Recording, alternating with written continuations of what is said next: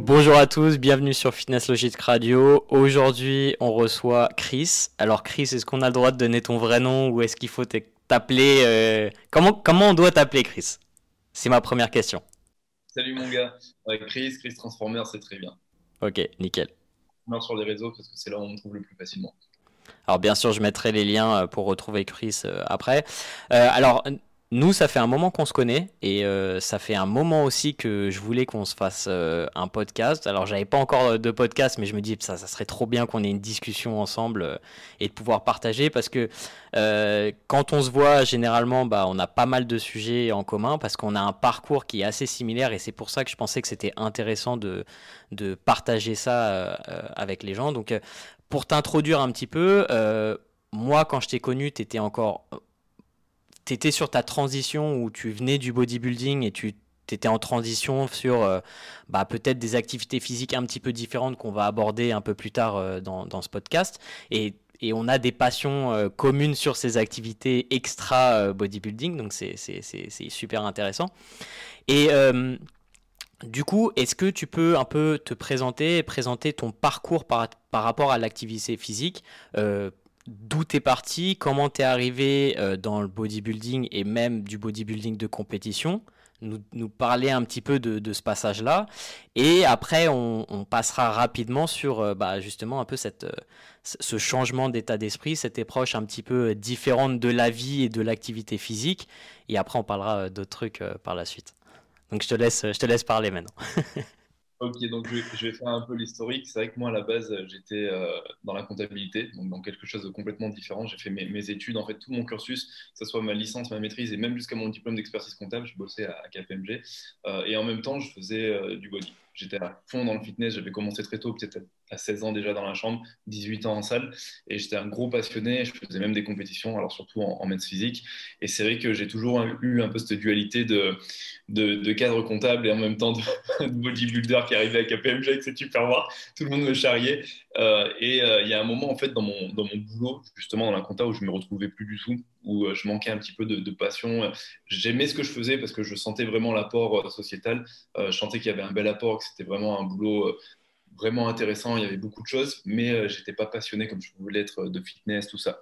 Donc il y, a, eu un jour où je me suis dit, bon, bah, il faut que je, fasse autre chose et peut-être que je, vive de mon choix de, passion, parce qu'à la base, ce, choix, on va dire, de, de partir dans la compta, ça a vraiment été un choix on va dire, de raison. C'est mes parents qui m'ont poussé dedans, surtout ma mère. Mon père était, lui, directeur financier, ma, directeur financier, ma marraine, expert comptable, et ma mère, qui n'était pas du, temps, du tout dedans, m'a dit euh, Vas-y, rentre dans cette voie, il y a du débouché, tout ça. Mais à la base, euh, quand j'étais au lycée, j'étais dans une option sport euh, pour devenir éducateur sportif. et je touchais déjà à tout, rugby, je faisais de, la gym, je faisais du hand, je faisais plein de trucs.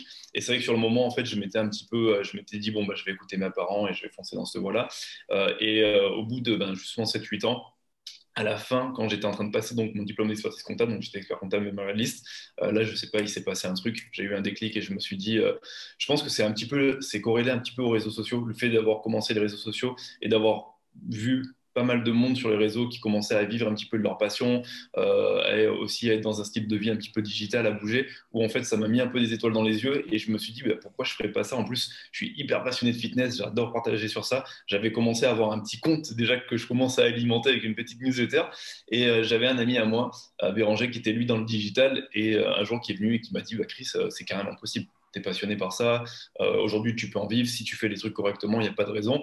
Et sur le moment, alors j'ai eu de la peur parce que je me suis dit, mais je vais passer de comptabilité à, fitness, de salarié à, mon compte. Donc j'avais beaucoup de freins. Euh, mais je pense que le fait d'avoir un bon entourage et le fait d'avoir aussi pris le temps euh, pour me lancer, ça m'a pas mal aidé. Mais c'est vrai que la transition a été assez assez rude parce que je suis passé du, jour au lendemain quand même de, bah, de ce casquette d'expert comptable à cette casquette de mec qui est dans le fitness, sur les réseaux sociaux et qui en plus euh, voyage. Et c'est vrai que quand en fait j'ai fait cette réorientation, je suis parti vivre en Australie en même temps et c'est là où tout s'est accéléré. Mais euh, pour, pour mon parcours, on va dire sportif, euh, pendant mes études justement et pendant euh, ma période où j'étais à KPMG, j'étais à fond bodybuilding. Euh, j'étais vraiment sur une logique de, performance, sur une logique d'hypertrophie musculaire où je voulais tout optimiser. et puis progressivement, plus je suis rentré dans mon business et plus j'ai commencé à être plus sur une logique de, on va dire, un peu fitness, d'équilibre, avec aussi l'approche de l'alimentation, une approche plus holistique. et c'est vrai qu'il y a beaucoup de choses qui ont, qui ont changé entre temps. Donc il y a pas mal de, ouais, pas mal de, il y a eu pas mal de mouvements pour moi. Je reste quand même un grand fan de, bodybuilding. Euh, et aujourd'hui, même par rapport à mes entraînements, on trouve vraiment une logique encore euh, performance, bodybuilding. Mais c'est vrai qu'il y a pas mal de choses qui ont, qui ont changé depuis. Pour revenir un petit peu à, ta découverte justement euh, du body et, de, de, l'esthétique physique, tu, penses que ça découlait de quoi initialement? C'était moi je sais que j'ai été très influencé par les dessins animés, les mangas, tu vois, genre Dragon Ball Z, c'était un, je pense, un facteur déterminant. Non, mais vraiment, on, rigole, mais je pense que vraiment, c'était un facteur déterminant. Et puis après, euh, personnellement, je me sentais pas bien dans mes baskets, j'étais en surpoids, etc. Donc, euh, j'avais envie de, changer. Euh, toi, qu'est-ce qui s'est passé par rapport à ça? Pourquoi tu avais ce désir d'esthétisme en plus de la performance physique? Je pense qu'on a des facteurs qui étaient très proches parce que je me rappelle, moi je, suis un grand fan de manga et je me rappelle de Dragon Ball Z, tout ça. Euh, Avec des physiques de ouf. qui, qui donnait envie. Et puis euh, à 15-16 ans dans la chambre, tu vois, je commençais à taper mes séries de pompe à fond et, je le faisais tous les jours. Et en fait, j'étais moi au début, je vais pas forcément dire complexé, mais j'étais pas forcément à l'aise avec mon physique. Je me sentais très mince, peu musclé. Alors j'étais bien dessiné, tout ça. Mais par rapport à certains. Euh, amis de classe qui était un petit peu plus étoffé, ben, je me sentais un petit peu, on va dire, euh, un peu chétif, tout ça, tu vois. Et euh, je me disais, ouais, c'est vrai, j'ai envie d'avoir un physique euh, plus musclé, tout ça, parce que je donnais ben, finalement beaucoup d'importance au physique. Et je me rappelle la première revue de fitness, j'étais chez un ami, en fait, et j'avais Steve Cook qui était en, quand il y a Steve Cook, qui est aujourd'hui une personne que je suis encore beaucoup, mais qui m'a vraiment inspiré au début, parce qu'il représentait vraiment le, le lifestyle, fitness, tout ça. Et euh, c'était vraiment l'époque où lui, il était chez bodybuilding.com. Donc euh, là, il commençait vraiment à avoir un pic, il commençait à monter. Il y a eu ce mec qui devait avoir peut-être, je sais pas, 23, 24 ans, et il me semblait euh, super impressionnant. Il avait, la, tu vois, il donnait l'impression d'avoir confiance en lui. Il était fit, il faisait aussi un petit peu genre multisport, football américain, fitness, tout ça. Et sûrement, j'ai été hyper inspiré par ça. Puis après, quand j'ai commencé à un petit peu à faire j'ai commencé, à, commencé à tomber sur des mecs comme Arnold. Là, ça a été, euh, été l'inspiration où là, j'ai vu des, vues des gars avec des physiques de, dingue. Et euh, c'est là qui, c'est ce qui m'a fait, euh, je, me, je dirais, rentrer vraiment dans la partie body à fond. Où dès que j'ai pu avoir 18 ans, je me suis dit, je veux aller en salle et je veux aller pousser de la fonte et je veux me construire un physique massif comme ces gars parce qu'ils ont l'air d'avoir tellement confiance en eux. Et c'est tellement esthétique, je trouve ça tellement beau, la proportion, tout ça. J'étais comme un dingue, quoi. C'est marrant parce que on est un peu en poursuite de ça, c'est-à-dire on se dit ouais bah si j'ai un meilleur physique, je vais être plus sûr de moi, alors que quand tu baignes un peu dans le fitness, quand tu baignes un peu dans le bodybuilding, tu te rends compte que c'est un milieu où la plupart des gens ont, peu confiance en eux euh, et, peu confiance en leur physique, alors que c'est assez paradoxal et c'est assez intéressant. Et tu étais compétitif euh, euh, sur d'autres sports ou, ou, dans la vie en général quand tu étais plus jeune Est-ce que c'est ça qui t'a poussé vers la compétition. Je pense que oui, j'étais beaucoup dans le basket parce que j'en ai fait pendant longtemps, quasiment 7-8 ans, et j'étais à même très très bon niveau. Et euh, après, j'ai toujours eu l'esprit de, de compète, vraiment au niveau du, sport, ce qui fait que au bout d'un moment, euh, au bout de 4-5 ans justement de musculation, donc de, fitness en salle, je me suis dit bah, pourquoi pas me tenter sur les compètes. Euh, il y avait possibilité, j'avais quand même une bonne maturité, j'avais quasiment 23 ans avec déjà un, bon physique, parce que quand tu fais 50 salles, c'est déjà pas mal. Et là, m'est venue l'envie, j'avais des amis qui, qui, en faisaient justement et qui m'avaient proposé ben, de, de, se préparer avec moi. C'est ce justement ce que j'allais te demander. Est-ce que dans ton entourage, tu avais des gens qui, qui, qui avaient fait ça? Parce que souvent, ça nous impacte un peu. On se dit, ah, tu fais des compétitions? Ah ouais, bah moi aussi, j'aimerais bien euh, peut-être euh, me tester un peu. Vraiment, bah, cette, Titi, et moi j'étais dans le sud de la France, j'habitais à Nice, et dans le sud de la France, on avait pas mal de mecs qui faisaient justement de la, compète. Euh, et euh, je me rappelle, j'avais deux amis principalement hein, qui, en, faisaient, un qui était beaucoup plus âgé, mais qui en faisait un petit peu comme ça pour, pour délirer, un qui était beaucoup plus sérieux, qui était beaucoup plus dedans. Euh, et je m'entraînais avec eux, et un jour ils m'ont un peu tendu la perche, ils m'ont dit pourquoi pas, là tu commences à avoir un bon physique, ça peut être cool, et tu vas voir que le fait de te préparer en plus, ça va te permettre d'aller beaucoup plus loin, de voir beaucoup plus de choses, de mieux apprendre à te connaître toi physiquement, et aussi d'avoir un physique ben, beaucoup plus poussé. Et là je me suis dit, bon, pourquoi pas, vas-y, je vais y aller. Alors, je vais pas me prononcer pour toi, mais c'est vrai que moi, je t'ai toujours connu avec. Euh, enfin, tu prends pas beaucoup de gras, j'ai l'impression. après, tu me diras peut-être le contraire, genre tu le caches bien et tu me dis non, non, mais je cache tout entre mes omoplates dans le dos en fait, mais tu le vois pas. mais je t'ai toujours connu, enfin même les photos d'avant que je te connaisse, enfin avais toujours une condition physique euh, pas mal. Est-ce que pour toi, tu avais plus de difficultés à manger peut-être ou à prendre du poids ou... 1000%. J'étais euh, j'étais vraiment plutôt dans la, la, partie où tu as du mal à prendre du poids, où tu es obligé de te goinfrer. Je me rappelle, je, au début, en plus, quand j'avais peu de connaissances, j'étais du style à prendre des gainers, comme beaucoup de personnes, et à tourner à 5-6 000 calories des fois pour arriver à prendre du poids. Alors, pour la première compète, j'étais monté très lourd. Hein. j'étais arrivé à prendre du poids, j'étais monté quasiment à 100 kg, ce qui est énorme, et j'avais séché, j'étais ah redescendu à 88, 87 pour un 6%. Et, euh, et c'est vrai que. Tu as des photos à 100 kg euh, des... Alors 100 kilos, non, mais j'ai des photos à 88 euh, bien. Ah là là. Je vais t'envoyer. Je vais voir. tu vois dessus les, les, trapèzes, les épaules, les bras, la tête et des petites à côté. Faudra que je te les envoie après. Mais euh, et j'avais galéré parce qu'en fait moi pour le fait de manger autant c'était un c'était un supplice quoi. C'était une c'était vraiment une contrainte et c'était vraiment j'avais un tupperware toutes les deux heures et demie c'était le même tupperware avec masse de riz, du bœuf ou du poulet, des asperges et du brocoli et un petit peu d'huile d'olive quoi et c'était vraiment dur. Alors que j'avais des, amis qui mangeaient beaucoup moins et qui prenaient beaucoup plus facilement, mais qui étaient plus en galère pour la sèche. Typiquement, moi, pour la sèche, je me rappelle, je l'avais fait sur 6 semaines, quand tout le monde l'a fait sur 12 semaines, et j'étais parti de, 14%, et en 6 semaines, j'étais descendu à 6%. Quoi. Et les mecs, m'ont dit, mais what the fuck, comment t'as fait quoi? Intéressant, intéressant. Euh, pour revenir un peu à ce que tu disais par rapport au fait que ton entourage t'est t'ont soutenu dans ta transition. Euh, sais j'ai l'impression qu'on a un petit peu le même parcours dans le sens où on a choisi une vie euh, avant peut-être pour satisfaire un peu nos parents. Euh, et après on a transitionné vers une vie qui nous satisfait plus nous parce qu'on s'est rendu compte que ce qui est important c'est quand même ce qui nous rend heureux nous avant tout et pas forcément notre entourage. Même si bon voilà on a envie de faire plaisir aux gens qu'on aime. Mais euh, dans ce sens tu vois par exemple moi même ma transition a été très difficile en fait. Quand j'ai annoncé à mon entourage que je voulais transitionner vers euh, le fitness, euh, c'était pas compris du tout. Euh, l'esthétique, le bodybuilding, c'est des choses qui sont complètement externes à, mon concept familial. Et, et, toi, tu disais qu'ils t'ont quand même pas mal soutenu. Est-ce que tu penses qu'ils te faisaient confiance à ce moment-là ou pourquoi est-ce que tu n'aurais pas fait ça initialement en fait? Pense qu'en effet, ils me faisaient, il me faisaient confiance. Euh, mon père était plus cool à ce niveau-là, euh, probablement parce qu'il était moins présent. Euh, et au début, j'ai mis du temps même à le dire à ma mère parce que j'avais peur justement de la décevoir parce que c'était elle qui avait impulsé un peu l'envie de, chez moi d'aller dans la compta, tout ça. mais en fait, j'ai compris qu'à partir du moment où il me voyait vraiment heureux dans ce que je faisais, il s'était carrément OK.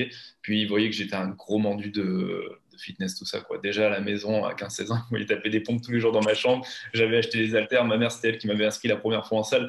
Donc elle sentait que c'était une voie qui était, voilà, qui était pour moi très importante. Sur le moment, je pense qu'en effet, ils ont eu peur parce que, ben, en effet, tu leur dis, euh, voilà, je finis mon, cursus d'expertise comptable et là, je me réoriente du jour au lendemain, je passe à autre chose. Donc, ils flippent, tu vois. Et puis, en plus, ils ont un peu leur croyance en se disant, bon, ben là, ils vont, ils vont aller dans une filière où euh, il n'y a peut-être pas des débouchés, ou c'est peut-être compliqué, ou peut-être qu'il va se retrouver en salle avec, voilà, voilà avec un SMIC alors qu'il avait une super position avec euh, possibilité d'être dans, dans, une multinationale avec un super. C'est ça quitter, quitter, sa position, quitter sa position de confort. J'ai fait d'ailleurs une IGTV euh, hier sur, euh, sur ce concept-là et, et c'est toujours difficile, même pour nous, hein, de, se, de se dire de quitter une position de confort et se dire bon bah je vais me mettre dans une, une position inconfortable pour retrouver sans doute un confort qui est même meilleur par la suite, mais c'est une transition qui est, qui est pas évidente. Ouais. inconfortable surtout pour nous dans le sens qu'on a peur de décevoir donc on, pense beaucoup à la vie des autres et euh, de nos proches, et en même temps on a aussi nos croyances et nos peurs, nos croyances qu'on nous a léguées hein, depuis qu'on est petit, euh, qui fait que nous on a un travail en fait énorme à faire sur nous pour arriver à franchir le cap et se dire euh, allez je, sors de ce confort et je me mets dans l'inconfort de façon temporaire, mais c'est pour mieux parce que au moins je vibre dans cet inconfort. Moi ça me plaît. Moi je sais que la première fois que je me suis mis chez moi et que j'ai arrêté d'aller bosser avec APMG, que j'ai ouvert mon ordi, que j'ai commencé à bosser sur le type de fitness, j'avais pas le même enthousiasme, j'avais pas la même énergie, tout ça, et je me suis dit, ouais, c'est trop bien, tu vois. Après, bon, il y a l'entrepreneuriat hein, qui est un monde où tu te prends des gamelles, où tu perds du temps et de l'énergie. Mais une fois que tu es dans une matière, en tout cas, dans une discipline qui te plaît euh, et que tu as envie voilà, d'y aller à fond, ça fait vraiment une différence. Financièrement, dans ta transition, tu t'étais préparé un petit peu ou t'es parti et t'étais? Franchement, très très peu. Euh, j'étais très, très, peu préparé. Euh, heureusement, le fait de me lancer de, je dirais de façon digitale j'avais pas au début vraiment de charge fixe. j'avais pas de, c'est pas comme quelqu'un qui veut, tu vois, offrir une boulangerie ou une réorientation avec un physique en dur, avec des charges importantes. L'investissement est minimum, ouais. Voilà, l'investissement était minimum. Et puis je pense que toi comme moi, avec les bagages qu'on avait, c'est aussi plus évident de se lancer, de se dire bon, mais si je me foire, à la limite avec ce que j'ai déjà, ben, je peux retrouver voilà une place assez facilement. Donc, alors qu'une personne, tu vois, qui serait orientée avec peu de bagages, naturellement, il y a plus de peur. Donc, je pense qu'on avait des positions même si c'était inconfortable, avec un certain confort dans le sens qu'on avait une liane quand même à côté de nous euh, qui était solide. Et je pense que ça, ça être pas mal. Ouais, je suis, d'accord. Je suis d'accord. Euh, du coup, euh, donc tu as eu tes, petites années compétition, fitness, body, hardcore, etc. Et bah, sur ces dernières années, moi je t'ai vu évoluer, je t'ai vu changer un peu ton approche par rapport à, à la culture physique. alors donc comme tu disais, t'aimes toujours, aimes toujours ça, enfin ça, ça t'intéresse toujours, t'as pas envie de, enfin t'aimes bien avoir une esthétique euh, dans laquelle tu te sens bien, euh, bien dans ton corps, mais tu as commencé à faire pas mal de, trucs euh, un peu nouveaux. donc via tes voyages, tu as commencé à surfer, entre autres. la première fois, c'était en Australie. C'était même pas, c'était à Bali la première fois. C'était à Bali, ok. Donc Bali, qui est quand même, pour ceux qui savent pas, culturellement une destination du surf en fait, Bali, c'est une île où il y a, tellement de rivages que on peut surfer pratiquement tous les jours parce qu'il y aura toujours euh, une vague disponible quelque part sur l'île. Alors, peut-être pas à 5 minutes à pied, mais, euh, mais c'est pour ça que la plupart des pros, là, pendant le Covid, ils étaient tous là. Kelly Slater, il était, euh, il était à Bali et il se faisait plaisir. Et, et du coup, c'est quelque chose qui était nouveau pour toi. Et tu avais déjà fait des sports de glisse avant ou c'était un peu alors honnêtement, ouais, je, skiais pas mal parce que quand j'étais dans le sud, je, skiais dans les Alpes. J'allais souvent en Oron et Isolate 2000. Et euh, depuis petit, j'ai toujours aimé les sports de glisse. Je faisais même du roller quand j'étais plus jeune. J'allais même. Euh, C'est pas vrai. Attends, j'étais passionné de roller. Oh là là là là. non, ouais roller, roller en ligne, roller en skatepark. Après, moi, j'ai toujours été un bon euh, polyvalent, tu vois. Je touche à tout un peu au niveau des sports. Et euh, je, je, prends vite la main. Et même le surf, la première fois que j'ai essayé, ma, mon premier take-off, j'ai pris la vague et j'ai commencé à surfer et tout, tu vois, sur un longboard. Et c'est vrai que je, je, touche à tout. Donc, j'ai une bonne sensibilité, ce qui fait que je me, je me fais plaisir un peu de partout. Et, euh, et ce que j'ai adoré vraiment avec le surf, c'est que là, tu es dans un tu as un peu la connexion avec l'élément, avec l'eau, mais tu as un peu, euh, en termes de connexion dans le moment présent, tu as tellement besoin d'être connecté au moment présent parce que la, la moindre vague, l'analyse, la vitesse, de comment tu prends ton take-off, comment comment, si derrière tu te fais renverser, euh, il faut que tu bloques ta respiration, que tu es, à fond dans le moment présent. Quoi. Et je trouve que c'est un sport, de, de dingue. Donc moi, maintenant, je l'ai intégré à ma routine en fonction d'où je me déplace. Au Mexique, c'était compliqué parce qu'il y a un moment, j'étais sur Toulouse, je ne pouvais pas trop surfer. Et là, depuis que je suis allé à Bali, ben, depuis que je suis à Bali, je surfe deux, trois fois par semaine euh, et euh, je prends un plaisir dingue. Après, je fais des sessions d'une heure et demie. Donc naturellement, ça empiète un peu sur ce que je peux faire à la salle. Parce que quand tu commences à faire 5 à 6 heures de surf par semaine et que tu as un rythme où tu t'entraînes quand même facilement 5 fois par semaine, obligé de faire des concessions, sinon tu commences à, te bouler en termes de récupération. À quel niveau tu l'as senti ça, que ça a affecté euh, ton, ton, training d'une certaine manière? Parce que pour ceux qui ne savent pas, euh, parce que je disais sport de glisse, mais en vérité, qu'on soit honnête l'un vers l'autre, le surf c'est plus un sport de nage et essayer de choper des, des, des vagues pour ensuite glisser 10% du temps total. donc donc euh, c'est quand même un sport euh, moi, j'adore ça, mais c'est vrai que je, enfin, ça impacte mes épaules euh, pas mal, quoi. Et vu que j'ai pas les épaules euh, super solides. tu vois, c'est tout à fait ça. Je pense que c'est un sport où, comme tu l'as dit, c'est 10% du temps, c'est voire 5 quand tu commences, où tu glisses, et le reste du temps où tu es en train de paddle, où tu affrontes la mer, les vagues, tout ça. et en fait, ça crée quand même pas mal de fatigue musculaire parce que c'est répétitif en fonction de ta session. Si tu fais une heure et demie dans l'eau, bah, à force de, de, faire du paddle avec tes bras, euh, tu as l'arrière de l'épaule, voire même l'épaule qui chauffe, tu commences à voir les dorsaux qui chauffent. Et typiquement, après, bah, l'entraînement, c'est des choses que, que, tu sens. Il y a une fatigue musculaire qui se met en place. Euh, et moi, je l'ai senti assez, assez rapidement. Tu vois. Donc, euh, et souvent, et c'est ça que j'aime bien à Bali, c'est qu'à Bali, ils ont des massages appropriés. Ils ont ce qu'ils appellent le massage du surfeur, où ils travaillent sur. Un te défonce. ils te défoncent. Et ils travaillent sur les épaules et les trapèzes. Et tu sens même les trapèzes inférieurs et moyens qui, qui souffre parce que ton, ton, mouvement de paddle est quand même un mouvement assez puissant et qui a une grande amplitude. Euh, et c'est vrai que ben, je suis obligé, moi, après, d'adapter mes, mes, séances de sport. Du coup, tu fais quoi? Tu, tu, tu, fais moins de, du haut du corps ou tu baisses ton volume sur, euh, sur, te, sur ton haut du corps?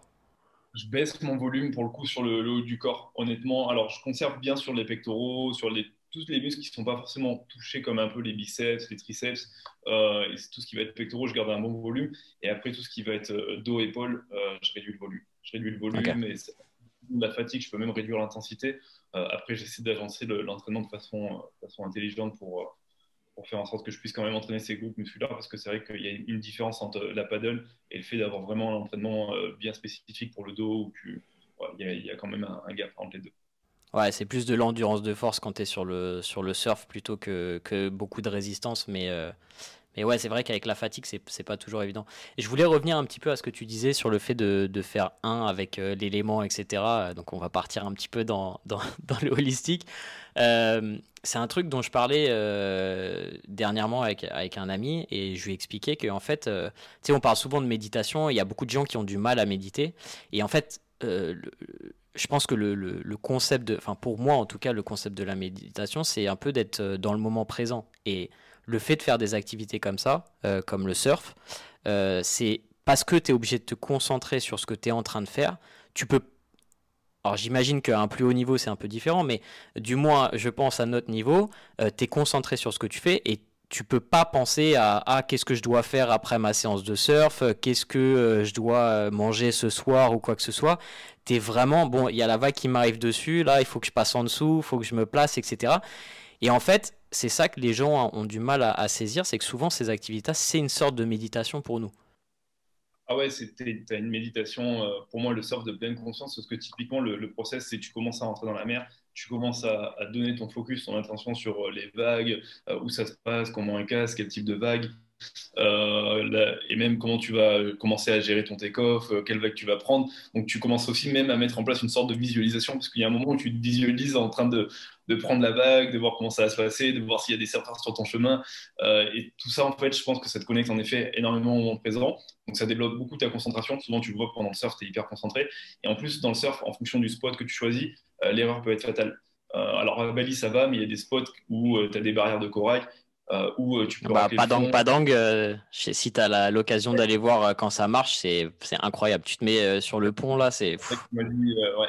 Et typiquement là, tu as besoin d'être connecté, tu as besoin d'être là. Et c'est vrai que je trouve que le surf, c'est excellent pour se connecter au moment présent et c'est excellent pour se rapprocher d'activités comme la méditation. Et aujourd'hui, tu as beaucoup de surfeurs qui pratiquent la méditation, le yoga, la respiration, parce que c'est des, activités qui te renforcent justement ta, ta, pratique du surf et qui te permettent aussi de, même typiquement quand tu te prends une vague et que tu es en train de rouler sous la vague et que tu perds ton souffle, euh, là, le but, c'est de ne pas être dans la réaction, mais c'est d'être euh, euh, un petit peu dans une forme de lâcher prise. Je me calme, je réduis un petit peu le, les tensions intérieures de moi pour justement faire en sorte que ça se passe bien. Et puis, une fois que la vague est passe, je ressors, mais tranquille, tu vois. Donc, c'est aussi même, je dirais, un, état carrément. Et justement, ça me permet de faire la transition sur un truc que je t'ai vu faire et ça m'a fait vraiment plaisir que tu te lances là-dessus. C'est l'apnée parce qu'il y a aussi beaucoup de surfeurs euh, qui font de l'apnée. Et moi, c'est quand je fais pas de surf et quand je peux pas bouger, c'est le. J'en parlais en fait dans une de mes vidéos sur, euh, mes blessures. C'est, une des seules méthodes peut-être pour moi de méditer euh, au sec en. J'ai vraiment du mal à faire le vide. Mais l'apnée, c'est fantastique. Alors, quand tu es dans l'eau, c'est encore mieux parce que c'est, comme tu disais, c'est une synchronisation de ouf. Mais euh, du coup, est-ce que tu retrouves euh, ces mêmes sensations euh, sur l'apnée, ce, lâcher prise, ce... comment ça s'est passé? Là, quand je l'ai faite au Mexique, c'était dingue et je pense que tu es en plein lâcher prise. De toute façon, es, plus tu vas lâcher prise et plus tu vas obtenir l'état dont tu as besoin pour pouvoir euh, descendre et pouvoir euh, faire en sorte qu'il n'y ait pas trop de friction. Euh, et moi, typiquement, je l'ai vu quand je l'ai faite avec Chloé, ma petite amie. elle n'était pas du tout dans le lâcher prise, elle était dans l'appréhension, le fait de descendre, le fait d'avoir un petit peu peur, dans l'anticipation. Alors que le but, c'est d'être vraiment connecté au moment présent, d'être connecté à ta respiration, que tu retrouves beaucoup en yoga ou en méditation ou même en cohérence cardiaque, et te dire qu'en fait, là, ce qui va être intéressant, c'est d'aller chercher vraiment un état te conditionner dans un état euh, qui fait que tu passes dans une forme de méditation, en limite, quand tu fais l'apnée, euh, et tu es juste voilà, dans le moment présent et tu vas avec, euh, avec tes moyens, sans jugement, sans anticipation, et tu descends et tu t'anticipes rien et tu vois ce qui se passe, en fait, tu vois. Et plus tu es dans cet état, et plus, en fait, tu descends facilement, tu es à l'aise, et même tu t'impressionnes. Moi, il y a un moment, je suis descendu à 13-15 mètres, et le mec, il m'a dit, tu as l'air d'être à l'aise. Euh, il m'a dit viens on reste en bas. Et on est resté genre 10 secondes en bas et on est remonté. Sur le moment je me suis dit mais what? J'aurais jamais pu le faire avant tu vois. Genre euh, plonger seul tout ça. Alors il y avait toute la préparation au vent avec la respiration tu vois. Mais sur le moment je me suis impressionné. Et j'ai senti sur le moment que j'étais dans un état relativement spécial, mais qui, moi, me faisait du bien, qui me faisait me, sentir me connecter avec l'élément, avec la nature, et qui m'a permis aussi d'avoir cette performance sur le moment, tu vois, de faire le vide, mais c'était dingue, ouais. Et le silence et le, la sensation de, d'espace aussi que tu as quand tu es, euh, tu vois, à moins 10 mètres, moins 15 mètres, c'est, fantastique. Si vous avez l'occasion de, de, faire un niveau 1 en apnée ou de faire une introduction, c'est vraiment quelque chose que je vous recommande parce que euh, pour moi, c'est indescriptible cette sensation de, de volume autour de soi. De. Et, et comme tu dis, es dans, quand, quand tu arrives à te mettre dans cette, dans cette zone un peu, c'est relaxation c'est entre conscience et inconscience un petit peu euh, pour moi quand je me prépare avant d'y aller en fait. C'est ça, tu es, bah, dans une forme de, relaxation la, plus totale en fait. C'est une relaxation limite active et, euh, et, en fait quand tu descends, tu as l'impression que ton mental euh, disparaît. Tu n'es plus, plus bombardé par les pensées du passé ou les pensées du futur qui créent de l'anxiété, tout ça tu es juste connecté dans le moment présent. Et là, sur le moment, tu fais même pas forcément attention parce que tu es dans le moment présent et tu en fait en plein kiff parce que ben, tu, tu kiffes euh, les sensations, la descente, et de sentir ton corps, euh, c'est dingue. Il y a une connexion qui est dingue. Euh, justement, par rapport, tu tu parlais de routine tout à l'heure et des, des, choses que tu fais au quotidien. Moi, je sais que ça a eu un impact énorme sur ma productivité. Tu pourrais nous présenter un petit peu comment tu t'organises aujourd'hui en tant que, que freelancer pour, euh, pour, euh, pour être productif euh, Comment, qu'est-ce que tu fais le matin Qu'est-ce que tu fais pendant la journée Quand est-ce que tu travailles Quand est-ce que tu t'accordes des moments de, plaisir ou des dates ou quoi que ce soit. Je pense que aujourd'hui j'ai des journées qui se ressemblent. Après, en fonction du voyage, des fois ça bouge. Mais typiquement le matin, tu vois, quand je vais me lever, je vais avoir un peu ma, morning routine, ma, vraiment ma petite routine matinale, qui va dépendre de mon emploi du temps et euh, aussi de mon envie, de ce dont j'ai besoin, mais qui peut durer 10-15 euh, minutes, comme euh, qui peut durer 40 minutes, 45 minutes. Ça va passer avec. J'adore démarrer le matin. Alors c'est très bête, mais avec un peu de soin corporel, histoire de, tu vois, de, de me pimper tout ça et de vite passer sur de la respiration. C'est ce qu'on appelle la respiration alternée. Ça c'est le beau gosse qui parle. Hein? Excuse-moi, c'est le beau gosse qui parle. Euh, ouais, tout ce qui va être respiration, respiration alternée, euh, c'est une forme de cohérence cardiaque, mais euh, qui permet justement de réguler un peu l'équilibre émotionnel, de ne pas être dans la réaction et de commencer à être connecté au moment présent. Et derrière, j'aime bien partir en méditation. Et des fois, je la fais sous forme guidée, des fois, je la fais vraiment libre, pleine conscience, avec le bruit de, voilà, de ce qui se passe autour de moi.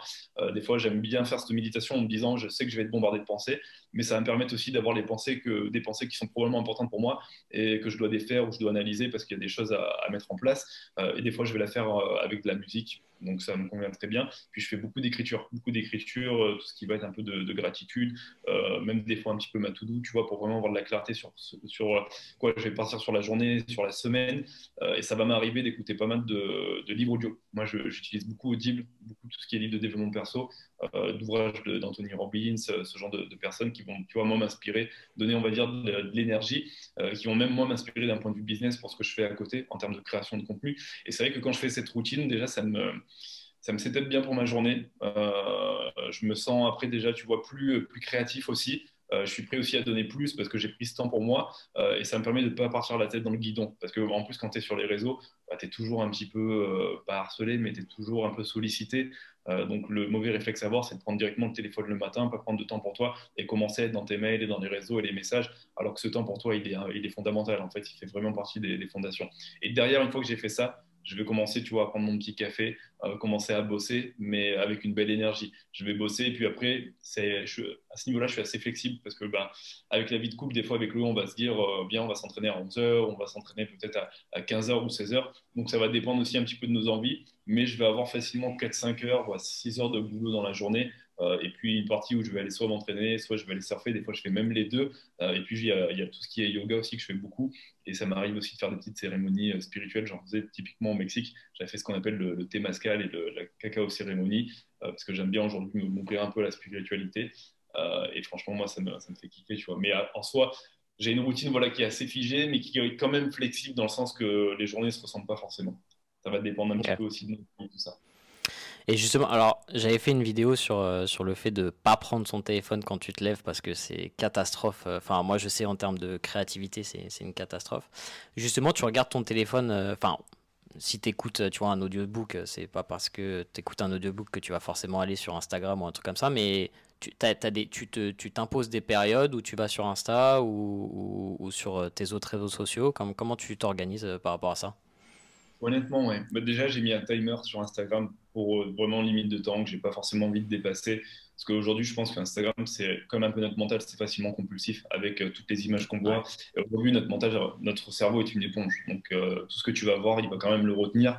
Euh, et je pense que plus tu abaisses un petit peu cette charge mentale, plus derrière tu es créatif, plus derrière tu bah, as de l'énergie. Et aujourd'hui, je fais en sorte d'avoir en effet des, des plages typiquement. Et le matin, je vais me réveiller euh, je vais pas toucher mon téléphone. Si je le touche, c'est que c'est vraiment exceptionnel, que je suis pas occupé par une chose. Et puis la journée, pendant le boulot, je vais faire en sorte pareil de ne pas le toucher parce que je pars du principe que quand tu commences à travailler, euh, si tu veux créer une zone de flow, si tu veux créer ce qu'on appelle une bulle de concentration euh, dans laquelle bah, justement tu es, au top de ta concentration pour être productif, il faut que tu évites de toucher tes réseaux sociaux. Il faut que tu évites limite d'avoir des notifications parce que chaque notification ou chaque euh, comment dire, utilisation d'Instagram ou LinkedIn ou peu importe ce que c'est, ça va te déconcentrer et le temps que tu te reconcentres, il te faut facilement 20 minutes à peu près. Et le problème, c'est que le téléphone, ça peut être compulsif. Tu peux le faire en une heure, quatre ou cinq fois. Et le temps que tu perds, finalement, le temps de productivité, ben, derrière, tu le, perds aussi euh, dans tes autres activités. Tu vois. Donc, je préfère être au boulot, euh, avancer correctement. Et puis, une fois que je suis sur Instagram, que je veux me divertir, ben, je le fais. Tu vois, je le fais éventuellement 15-20 minutes. Mais je le fais voilà, intelligemment, en tout cas. Et je pense que c'est important. Je pense qu'aujourd'hui, plus on arrive à garder les écrans un petit peu éloignés, plus ça nous permet aussi de rester concentré sur ce qu'on veut faire et d'avancer de façon vraiment efficiente dans nos projets. Et, parfois, est-ce que le, le, fait de lire ou d'écouter un audiobook, ça te, ça te perturbe pas un petit peu dans le même sens? Parce que moi, je me suis rendu compte que quand je faisais euh, ma lecture ou, ou, mes audiobooks, ça dépend un petit peu de ce que j'écoute, mais parfois, justement, ça va me, ça va me, ça va un peu me perturber par rapport à ce que je veux faire au niveau créatif euh, derrière. Toi, t'es es neutre par rapport à ça? Je suis plutôt neutre par rapport à ça. Après, honnêtement, j'ai vu que quand tu vois, je prends un livre par rapport à un audiobook, je suis beaucoup plus euh, dans l'instant présent. Parce que le livre, ben, tu l'ouvres, tu es obligé de tourner les pages. Alors que l'audiobook, facilement, tu peux juste l'avoir dans les oreilles. Et si tu veux aller sur Instagram un moment ou si tu veux euh, commencer, je sais pas, à faire la vaisselle, tu peux typiquement le faire. Sauf que ta concentration, elle a besoin d'avoir vraiment un focus et il euh, faut que tu sois focalisé sur euh, ce que tu fais pour vraiment avoir la pleine attention et que ça fonctionne aussi.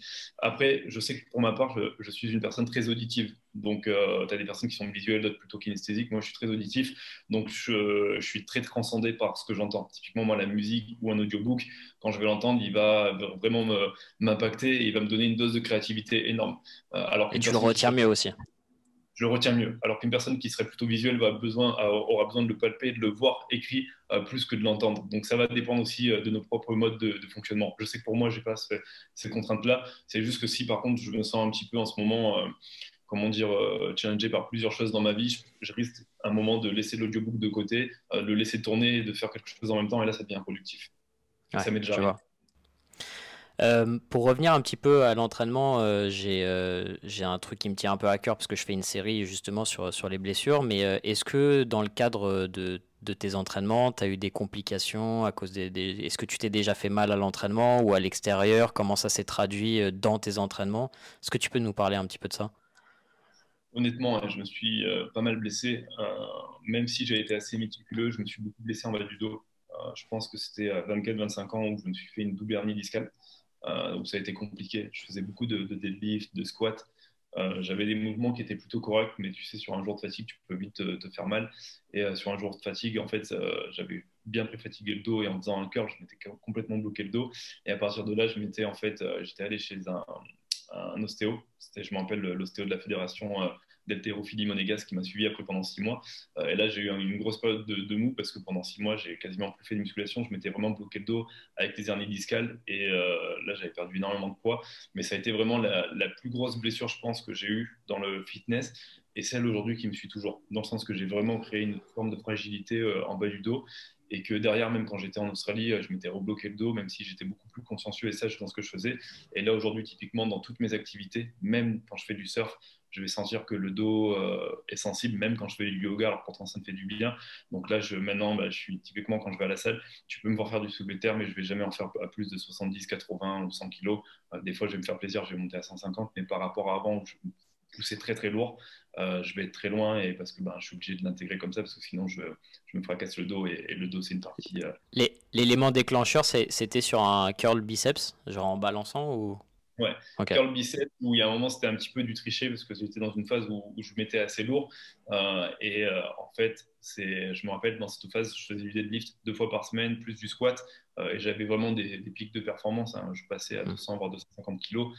et en fait, il y avait une, usure, en fait, il y avait une fatigue. qui fait que derrière, y a le, corps n'a pas suivi et, je, me suis, je me suis vraiment, vraiment fait mal. Quoi.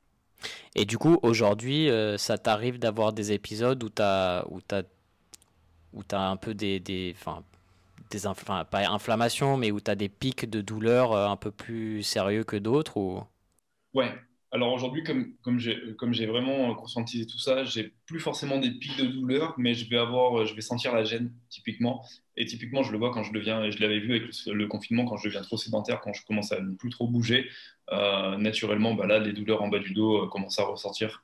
Euh, assez facilement, ou quand je vais commencer à en faire un petit peu trop. Et il y a un moment, j'étais à Bali, j'avais une routine où je m'entraînais presque tous les jours, et quasiment je surfais tous les jours parce que j'avais à Bali, tu as des niveaux de stress qui sont tellement bas que, et tu dors tellement bien que tu es en mode pic de performance, mais il y a un moment, si tu t'écoutes pas, ben, ça te rattrape. Et je me rappelle que je me, je Ce qui est bien, c'est qu'à Bali, à 8 heures, tout est fermé de toute façon, donc c'est au lit. c'est moto, mais ça ferme tôt. Euh, et, là, il y a des moments où je me bloquais le dos et là, j'étais dans des douleurs assez aiguës, quoi, parce que ben, c'est nerf sciatique et je, connais, euh, ça te lance bien. Et, et, oui, ça là, ça m'arrive beaucoup moins, mais euh, je sens toujours quand même cette petite gêne qui, me, qui me. Donc, tu t'écoutes plus maintenant, en fait, quand tu commences à avoir ces petites gênes, tu fais bon, là, il faut que je me calme un peu sur mes activités physiques, etc. Et, et ça, ça, a tendance à passer, et ensuite, tu peux revenir à un schéma un peu plus normal. Complètement. Et j'ai ciblé même, tu vois, dans, dans, tout ce qui va être musculation, j'ai ciblé vraiment les mouvements aujourd'hui qui peuvent créer euh, cette tension. Euh, même s'ils sont bien faits, je sens qu'il bah, y a une fatigue. Et puis maintenant, bah, j'ai commencé, quoi, j'ai 31, 31 piges, j'ai commencé à 18. Donc, euh, tu vois, j'ai très ans derrière moi. On a beau dire ce qu'on veut, il y a un moment où il y a une mesure qui se met en place. Même si tu, pratiques bien ta musculation, même si tes mouvements sont nickel pendant 13 ans, il y a un moment, à force de pousser, de répéter, il y a quand même le corps fini par vieillir. Donc il y, a, une petite usure qui se met en place et euh, tu es obligé de prendre ça en considération dans, ton entraînement. Donc typiquement, il y a des mouvements que j'ai dû sortir. Euh, il y a des mouvements euh, sur lesquels avant je faisais pas mal d'ego lifting parce que j'étais fort et j'étais bien, j'étais fier, que je peux plus me permettre de faire aujourd'hui.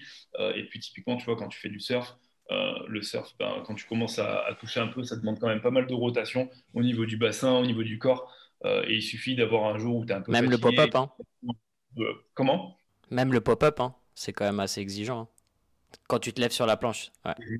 Et il suffit d'avoir un moment où tu es un peu fatigué, où euh, tu glisses un peu. La dernière fois, j'ai glissé un peu, je me suis euh, renversé un peu avec la vague, la planche m'est rentrée dedans, a cogné un peu contre le dos. Je l'ai senti direct, quoi. j'ai dégusté.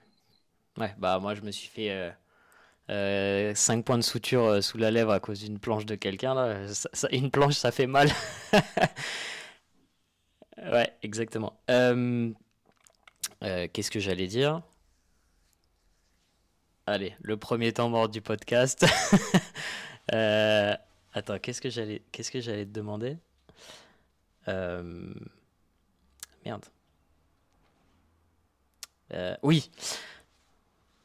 Attends, je sais pas comment je vais redémarrer. Ouais, par rapport à tes années de compétition, tu as quand même perdu pas mal de masse musculaire enfin, le, prend pas mal, hein, c'est une réalité. Euh, est-ce que c'est quelque chose qui t'embête aujourd'hui? Parce que quand on était en bodybuilding, euh, enfin, tendance à vouloir être, bah, comme tu disais, le plus massif possible. Et là, vu que c'est plus ton approche, tu as perdu de la masse musculaire. Est-ce que c'est quelque chose qui te dérange? Est-ce que tu te sens moins bien dans ton corps? Comment tu l'as vécu, le fait d'être moins musclé? Question hyper intéressante. Au début, super mal. Je l'ai très mal vécu parce que tu as ce décalage d'image. Et je me rappelle au début, j'étais tout le temps sur mon téléphone en train de regarder mes anciennes photos de moi où je disais, ouais, comme ça, tout ça. Et tu te fous là, tu te compares parce que naturellement, on se compare facilement aux autres, mais on se compare aussi à, nous dans le, passé.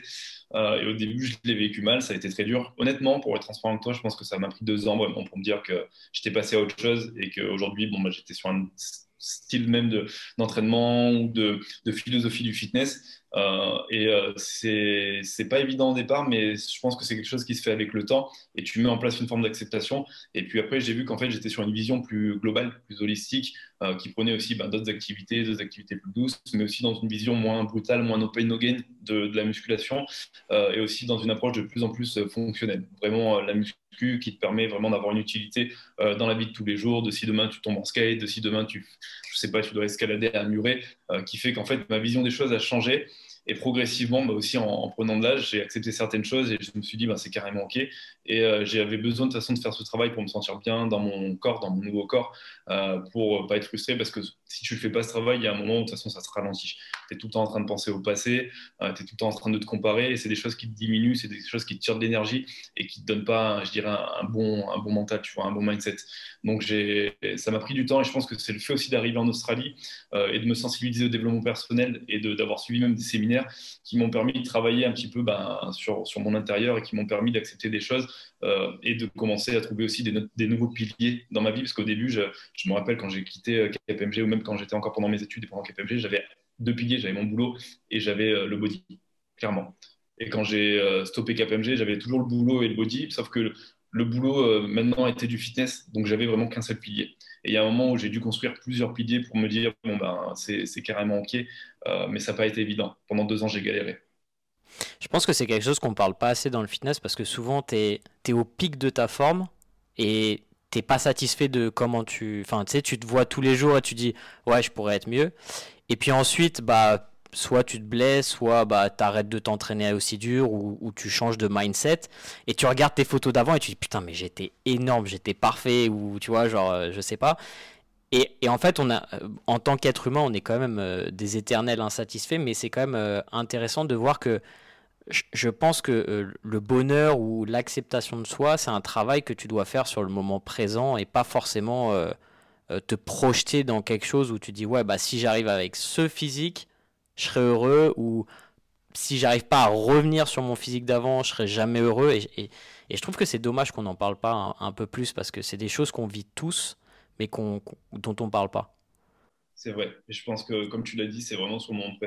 C'est que cette acceptation. Je pense que la première étape déjà, c'est d'apprendre, c'est d'arrêter de, se comparer à soi-même.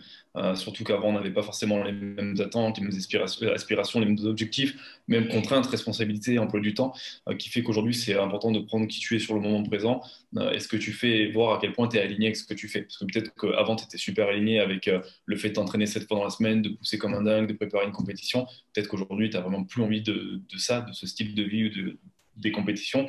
Donc c'est normal que tu acceptes que bah, le corps n'aille pas avec. Mais à partir du moment où ça, tu l'acceptes, sur le moment présent que tu es OK avec ça, bah là, techniquement, tu, tu laisses euh, partir la frustration, les mauvaises émotions qui, qui découlent de, de, ces comparaisons qui ne nous aident pas en fait. Hein. Génial. Euh, si tu avais un conseil à donner euh, aux gens qui nous écoutent ou qui nous regardent, ça serait quoi par rapport à, quelque chose que tu as appris peut-être dans, dans, ta vie, par rapport à, au fait d'être lancé ou par rapport à ta productivité ou quoi que ce soit, un truc qui, que tu aimerais bien, euh, tu vois, genre léguer aux gens, dire voilà, moi c'est c'est une leçon que j'ai appris dans ma vie et c'est quelque chose qui m'a énormément aidé. Ouais, carrément. Je pense que ce qui aujourd'hui m'a vraiment aidé, c'est, et je le dis souvent, le, travail le plus dur qu'on peut faire au monde, c'est le travail qu'on fait sur euh, nous-mêmes. C'est vraiment un travail de, bah, de développement personnel, vraiment d'éveil, d'évolution. Euh, c'est le travail le plus important. Moi, au début, j'ai vu que tu vois, j'avais beaucoup capitalisé sur mon physique. Euh, j'avais confiance en moi physiquement, mais à l'intérieur, j'avais pas confiance en moi. Euh, mentalement, ça allait pas forcément. je manquais beaucoup de résilience. Dès qu'il y avait un échec ou une imprévu, tout, je, je l'ai laissé tomber. Euh, et je pense qu'aujourd'hui, c'est important de pouvoir faire le lien aussi, ben, lien corps-esprit, et de se dire que l'esprit, c'est tout aussi important de le travailler, euh, de par des activités, des routines, de la méditation, de ce qu'on veut. Tu vois, ce qui est intéressant, c'est de trouver ce qui est adapté à soi, euh, mais de travailler sur soi, c'est hyper important, et partir du principe que le plus bel investissement qu'on peut faire aujourd'hui, c'est l'investissement sur soi que ça soit en intelligence financière, en intelligence émotionnelle, en, ce que tu veux, c'est le plus bel investissement, c'est ce qui permet après derrière d'aller beaucoup plus loin euh, et d'avoir vraiment des résultats sur le long terme. Alors que souvent, on pense qu'il faut investir à l'extérieur, extérieur, mais alors que investir sur soi, c'est la plus belle chose qu'on puisse faire. Et tu le fais dès le moment où tu commences à prendre du temps pour toi, dès que tu vas ouvrir un livre, dès que tu vas écouter quelque chose, dès que tu vas avoir une conversation intéressante avec quelqu'un qui, qui peut t'apporter des choses, dès que tu vas faire attention à ton assiette, dès que tu vas commencer à faire du sport, c'est un investissement sur soi. Et il faut le faire. Génial, merci. Euh, pour tous les gens qui veulent te retrouver, euh, tu as euh, Instagram évidemment, tu as une newsletter aussi, je vais te mettre tout ça. Est-ce que est-ce que tu as quelque chose que tu voudrais dire en particulier ou est-ce que les gens doivent te suivre en particulier? Alors honnêtement, bah, moi maintenant c'est beaucoup sur Instagram. Je pense que c'est là où je porte plus euh, mes messages, où je mets le, le plus de, contenu, où je fais en sorte voilà, d'aider les gens avec moi aujourd'hui, mon, parcours et ce que je sais. Euh, et je pense que ouais, c'est là où on peut me retrouver euh, le plus facilement. Et... Bah, je vous le mettrai sur l'écran, je le mettrai dans les, dans les commentaires, le descriptif. Donc allez faire un tour. sur les réseaux de, de, Chris parce que je pense qu'il y aura beaucoup d'informations intéressantes qui pourront vous aider dans votre titre tous les jours ou euh, tu fais du coaching également, donc, euh, donc allez y faire un tour. Chris, merci beaucoup. Et on, se retrouve bientôt. Ciao. Avec plaisir, les gars. Salut.